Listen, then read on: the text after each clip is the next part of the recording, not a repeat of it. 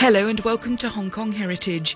Morrison Hill Road in Wan Chai is no longer a hill, but the road is named after Robert Morrison, a Scottish missionary who came to China in 1807.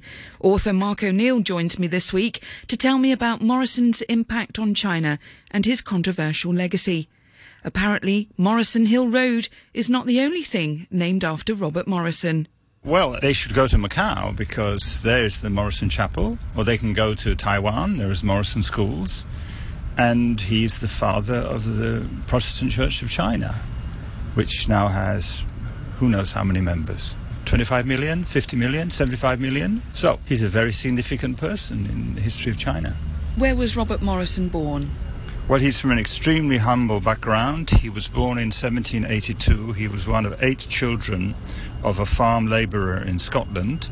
And the farm labourer went to Newcastle to find work and, and, and started to make shoes. So, as a young man, Morrison helped his father to make shoes. But his father was a religious person, so he helped his son get education, so he was educated by ministers. And it was when he was 15 years old that the son, Robert, decided he should become a missionary. He was reading missionary magazines and he was very inspired by what they were doing. So he then went to missionary colleges in the south of England and was preparing to become a missionary. And initially he was going to go to Africa. That was what he was told. But only later he was told, no, you should go to China. And today we cannot comprehend the difficulty of what this would involve because at that time there were a very small number of Catholics in China. There were no Protestants at all. Christianity was banned in China. Nobody could speak Chinese. The foreigners had only the slightest toehold in China, you know, Macau and Guangzhou. And yet, he, this young man, this son of a farm labourer from Scotland, had been told, Your job now is to go and evangelize China. And the population of China then was 350 million, so it was double that of Europe. And it was the biggest country in the world that was not part of Christendom. So the population was how big? 350 million. So this young man, you know, not, not yet 20, is informed that his mission in life is to evangelize China. So, so how did that come about? Just going back to so he's born in 1782, uh, the son of a, a, Scottish shoemaker. To have a son who would become a missionary was that an honourable thing? Was there any money in it or not? Oh, well, certainly no money, but yes, it was certainly of an honourable thing. So his father, as I say, was a religious man, a devout Protestant. So indeed, he would encourage his son to become a minister and uh, to become a missionary. Now, that would be a glorious thing, but certainly not for money. So to go, so where did he head off from in Britain in order to get to China? Well, this is the first big problem because if you're a missionary, you see, no one will take you. The Chinese government bans you, and the East Indian Company, which was the main uh, British trading company in China at that time, would not put missionaries on their ships because they knew how the Chinese government disliked them. So it took him from January to September to get from the UK to China. In what year? So this is 1807. So he left the UK, he went first to the United States, he went through the United States, then he took a boat from, from San Francisco and he arrives in Guangzhou. And Guangzhou is the only place that he can be because, as you know, at that time there was this very small area that the foreign companies were allowed to occupy. So that's where he lived. Even that early. So when do you have the East India Company or the first British traders? When, when do they first come to China? Well, the Portuguese, of course, had been there already uh, 200 years. So the East India Company would have got there about 50 years before. But remember, they were only interested in trading and doing business. They weren't at all interested in, in, in missionaries. And he wasn't welcome in Macau either, because Macau, of course, was a Catholic place. And the Catholic leaders in Hong Kong did not want anyone who would attempt to change the minds of the citizens of Macau.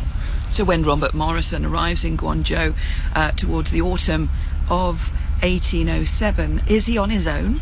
Yeah, he's on his own. He's not married. He has a little bit of money, which is provided by the missionary society that sent him.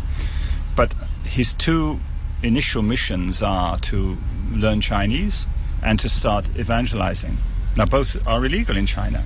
If you taught a foreigner Chinese, you could be executed. That was the rule at that time. Why was that?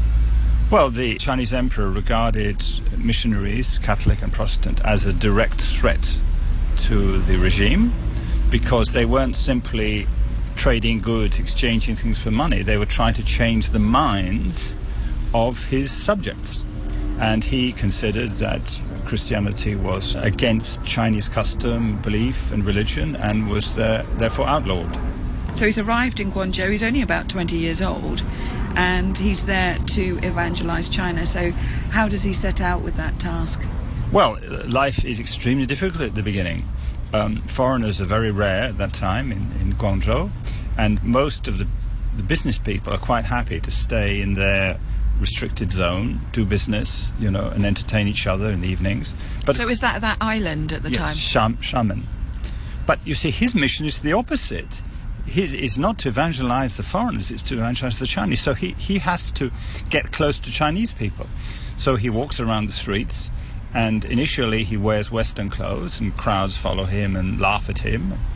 And so then he's, he, he starts to wear Chinese clothes to try to be less conspicuous. And he's got to learn Chinese. Well, as I say, it's illegal. It's illegal for anyone to teach it to him. So he does find some teachers, and they come to his house and they always bring shoes with them. So that if a policeman or someone unexpected arrived and said, What, what are you doing here? they would say, oh, I'm repairing the shoes of Mr. Morrison. So that's how he started off. It must have taken enormous devotion by him to learn Chinese in these circumstances. Robert Morrison, who founded the Protestant Church in China, can you tell me this need for evangelization, you know, in terms of the Protestant Church? What was that about? Was that saving the souls of the Chinese? Well, uh, it's written in the Bible that uh, you must preach the gospel to everyone on the earth. So the churches in Europe considered that the European countries had already been evangelized because Christianity was the majority religion, sometimes the state religion in the countries of Europe. So, therefore, their mission was to take Christianity to people who had not heard it before. So that means you've got to take it to Africa, to Asia, to China, and China is the world's most populated country. It's the most important country from a sort of religious point of view. So the logic is then that you must send missionaries to China. But it was it was the good fortune or the bad fortune of Mr. Morrison to be the first one. So his difficulties were far greater than those that followed him. Yes, it would have been hugely challenging and also quite gutsy of those teachers who did teach him uh, Chinese in those early years. Um, so he's based in Guangzhou, and then does he start travelling elsewhere? Well, no, it's not allowed, but his first big breakthrough comes in uh, February 1809 because the East India Company realizes that he's already quite a gifted linguist. So they hire him as their translator. And this is very, very advantageous to him because he has a good salary and he has a legal status. He has a right to be in Guangzhou. He also has a right to be in, in Macau. And on the same day, he marries um, uh, his his wife. So two very good things happened to him on that day. And who's the wife? She's the daughter of a officer in the Royal Irish Regiment whom he'd met in Macau, called Mary Morton. Now, for him, this job is just the means. He takes the job to get the status, to get the money, but his main thinking, his main effort is not changed, which is to master Chinese, uh, and to begin to evangelize. So this is what he does on the weekends and in the evenings, but he does his his day job to retain his status. So he now has a wife, as you say, from Macau. So at least she would have understood what it meant to be out in this area. Yes, I think his personal life would have been much better after this. He was extremely um, diligent. So he made his first convert in 1814 and in 1815, he published his Grammar of Chinese. I mean, that's an extraordinary. So that's only what?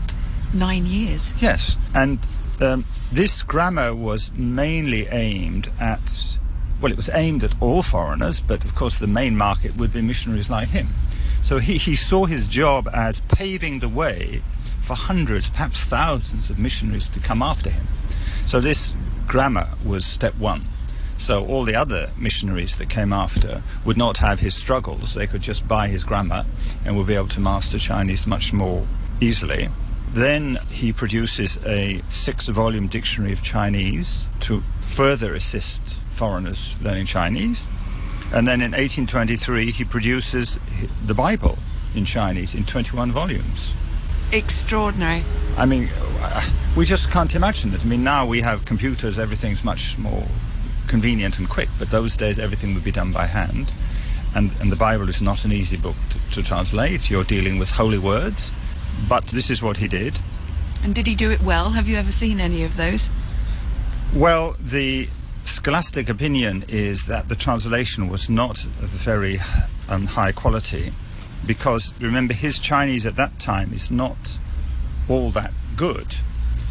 But he, he admits this himself. He said that the standard is not very high. I hope others will improve it. But we, we have to make a start. Because if you're going to evangelize Chinese, the first thing you have to do is provide them with, with the Bible. Now, this book could not be printed in Macau, it couldn't be printed in, in mainland China, so it was printed in Malacca. And he made small editions so people could carry it in their pockets so they would not be easily discovered by Chinese officials.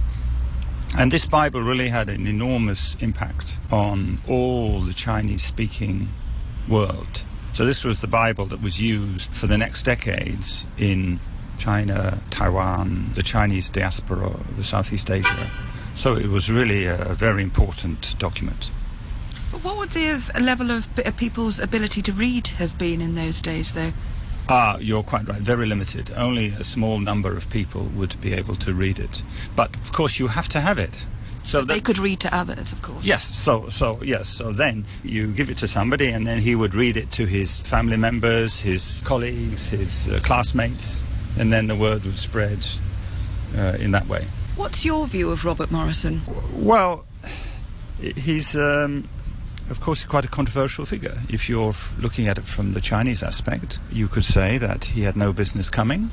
He knew in advance that what he was doing was illegal, both to learn Chinese and to evangelize. And the missionary legacy in China is a very complicated one. But if you look at it from, we can say, the Western perspective, or the Christian perspective, we have to say he was an extraordinary individual, a pioneer, a man who endured enormous difficulties in his own life in the pursuit of what he considered a very noble and inspiring mission. And time would tend to accept the second version. Because, as I say, now we have tens of millions of Chinese Protestants uh, in, in the mainland, in Hong Kong, Taiwan, overseas, and they are all the sons and daughters of, of Robert Morrison. So, from that aspect, we have to say he did a remarkable thing. I'm talking with Mark O'Neill about the missionary Robert Morrison. Robert Morrison was born in 1782. He would go to China in 1807. He proceeded to get the Bible translated into Chinese and is seen as the father of the Protestant church in China. You say as his life continues, I mean, he only arrives at 1807, he's only 20, he's had to go via America and then arrive in China at a time when you know people were the British wanted trade and the Chinese definitely didn't want any Westerners taught Chinese and no Chinese taught any Christianity. So uh, his life was fairly dangerous then. Yes, I would say he was not in danger of being killed, but he was certainly in danger of being beaten up, arrested, uh, expelled, and his converts were indeed subject to imprisonment, uh, arrest, and books were burned, printing machines were, were destroyed because what he was doing was illegal. How did the Qing dynasty regard Christianity? Was it that they were concerned about that somebody else would take over the belief systems of the people? Was it an issue that their power would be taken away? How was it seen? Well, the emperor is an absolute monarch, right? And he's the son of heaven. That's the title given to him in Chinese. So he wants to control everything among his subjects, including what they believe and what they're taught. And that's why the missionaries are a bigger threat than the traders or business people, because their motive in coming to China is to make money, um, to sell goods, to buy Chinese goods, to make profit, and then they leave. So they don't represent any fatal threat. But to the emperor, an aggressive missionary religion, be it Islam or be it Christianity, was a potentially fatal threat. And as we saw with the Taiping Rebellion, which happened soon afterwards, this threat nearly happened. So I think the emperor is quite logical to have this great fear of missionary religions because their aim is to evangelize the whole China and turn China into a Christian country. And if they do, that's the end of his dynasty. Now, Robert Morrison was one of eight children. Does he ever return to Scotland or does he make his whole life in China? Well, he only returned to the UK once, 1824, 1825, and he was then quite famous in the UK. He gave a copy of his Bible to the King, King George IV. He had 10,000 Chinese books which he built up, and he donated these to University College London, where you can see them. So these Chinese books were ones that he'd collected in China? Yes, yes. And it, at that time, you remember, I think we can say there was no Chinese studies in, in the Western world. So this was absolutely precious collection for, for the university. He encouraged the establishment of language schools in the UK so missionaries could start learning before they went abroad. He was very much fated during this visit, and then he goes back to Macau and Guangzhou and he never returns to the UK again. So he's translated the Bible. He's also taken these tens of thousands of books back to the UK. But in terms of converts in those early days, I mean, what kind of numbers are we talking? Well, this is a very good question. He converted less than a dozen people. So, despite these extraordinary achievements that we've talked about, the conditions of evangelism and the risks for Chinese were so great that he only converted a small number of people. But one of them is a man called Liang Fa, who is a Cantonese, and he converted him.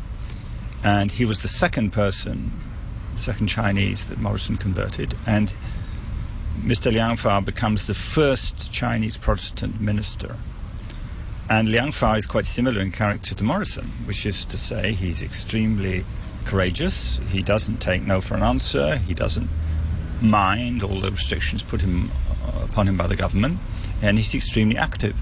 He's he's a great writer. He writes many many tracts, and he takes the tracts around Guangdong and he hands them out to people. He very aggressively seeks to spread the word. And in Guangzhou, there was an examination hall for the imperial exam. So once a year, people from all over South China came to sit the imperial exam, and the most desirable job for a Chinese was to be in the civil service. So this was a very good opportunity for him. So I don't quite know how he got into the exam hall, but he did, and he left his tracts on all the tables, so all the applicants would find one on the table. So one of the people who was taking the exam is called Hong Xiuquan, and he took this tract and he put it in his pocket. And this man uh, failed in the exam. So he was at home, he was extremely disappointed at having failed, and he takes the tract out of the pocket and he starts to read it. And Mr. Hong has a kind of religious experience and comes to believe that he's the brother of Jesus this, this is not written on the tract. This is something that came up in his head. So he's the founder of the Taiping Rebellion, Mr. Hong. Now, we can't say that the tract alone or Mr. Morrison caused the Taiping Rebellion. Of course, we can't. Uh, the, the Taiping Rebellion has many, has many reasons. But the fact that it has this semi Christian, semi messianic character, we can ascribe to Mr. Morrison and Mr. Liang's tract. And the Taiping Rebellion has many reformist elements, and some of them we can see from, from Christian theology. Do we know what, what Robert Morrison's reaction was to the Taiping Rebellion? Well, no, Mr. Morrison already had passed away. Um, he, was, he, he died in 1834. He was only 52. And the Taiping Rebellion was? Uh, it started afterwards. I mean, it started in a small way and uh, Mr. Hong was very successful in attracting followers. The, the Qing dynasty was corrupt, backward, ineffective. His reforms were very popular to remove the binding for women's feet, land reform, equality between men and women, promising a much more fairer society than that existed. And it was extremely successful. And he created a great army, and the army defeated the Qing troops in many battles. And they conquered a large part of China. And he set up a, another capital in Nanjing, and he proclaimed himself the emperor. And the Western powers at that moment had a very big decision to make because militarily there wasn't very much between the Qing armies and the Taiping armies. They were quite evenly balanced. But the, the Western armies had the firepower, they could swing the balance. So they could choose who to back, and the person they backed was likely to win. In other words, if they had backed the Taiping rebellion, and put their military at the service of the Taiping rebellion, then the Qing dynasty would probably have been overthrown, and we would, ha- we would have the end of the Qing dynasty, and we would have had the Taiping dynasty, and Mr. Hung would have become the emperor. So some people in the West said this was the God sent opportunity. Because if the emperor of China becomes Christian, he will then decree that all the subjects of China become Christian too. So within one fell swoop, you evangelized the world's most populous country. This was a view among some people in the West. The, the Orthodox churches in the West did not accept that view. They did not regard Mr. Hung as a proper Christian. They regarded his belief system as uh, one he devised himself with Christian elements. And they certainly didn't believe he was the, the brother of Jesus. So they, they didn't accept that. But, but some people had that view. And would he have been more open to trade? Yes, of course. If the foreigners had helped him take power, then he would have owed it to them. Yes, and I think the foreigners would have had much more influence with the new dynasty and been able to exercise more power than they did, in fact. So, why did they decide to back the Qing dynasty instead and the Qing emperor? Well, there's many reasons for this. One is the foreigner governments decided let's let's go with the devil we know. The Qing government is weak, it's corrupt, it's easy to manipulate. We can get out of it what we want. We know that. But if we back the Taiping rebellion and they take power, it's a you know reformist, perhaps even revolutionary government. So we're not quite sure what the outcome's going to be. We can't predict it. So if you're in business or you're in government, you always tend to take the, the safer option. Yeah, the status quo, whatever that might be. In terms of the Taiping rebellion, it went on for years. Yes, so finally, the, the, the Westerners, the Western governments backed the Qing government, and the Qing armies uh, t- turned the tide, they defeated them, and then they finally attacked Nanjing, the capital, and they took Nanjing, and it was one of the most bloody battles in history. So finally, the uh, rebellion was put down, and the Qing dynasty survived for another for another 50 years. Returning to Robert Morrison, who may have influenced the founder of the Taiping Rebellion. Robert Morrison died in 1834. He'd been born in 1782. Did he and his wife Mary have any children? Yes, uh, they had, I think, four, and one of them is quite famous. He became a very good linguist too, and he helped the British as the translator in the wars exactly preceding the foundation of Hong Kong. Now, Morrison's first wife died, and he married a second wife, and they had five children. As far as I know, they, they didn't have a, a significant role in, in China. Oh, so Mary died, his first wife? Yes, yes, she died. Yeah. So he, he went during his trip to the UK, which I mentioned. During that trip, he met another lady, and he, he married her. But most of his work, most of his life, he was on his own. His children were not with him. So his personal life must have been very difficult. Any of these early pioneers, I think, have to be hugely self sufficient. Anybody who's an explorer, a missionary, um, a diplomat, a tradesperson, they, they have to be able to really function well by themselves. And uh, the additional handicap for the missionary is, I think, many f- foreigners in Hong Kong, China, Macau would not welcome them because they consider them troublemakers. They were interfering in Chinese affairs. They're making the, the business of dealing with the Chinese government more difficult. You know, our life would be much better if they weren't here. Not only that they were isolated from their own family members, but I think they were isolated from many of their own foreign community too, who, who didn't want them to be there as well as being a missionary in the truest sense of the word in terms of spreading the word of God. Was Robert Morrison also involved in education? No, we, we don't quite get to that stage because remember, he's just building the foundation. So his work is translating, writing. He wrote over 40 books in English and Chinese. He's setting the ground for the missionaries to follow. And I, I do want to mention that after he died, then missionaries start to arrive in China in large numbers. And the most important one is called James Hudson Taylor. And he founded something called the China Inland Mission, 1865. And he lived in China for 51 years.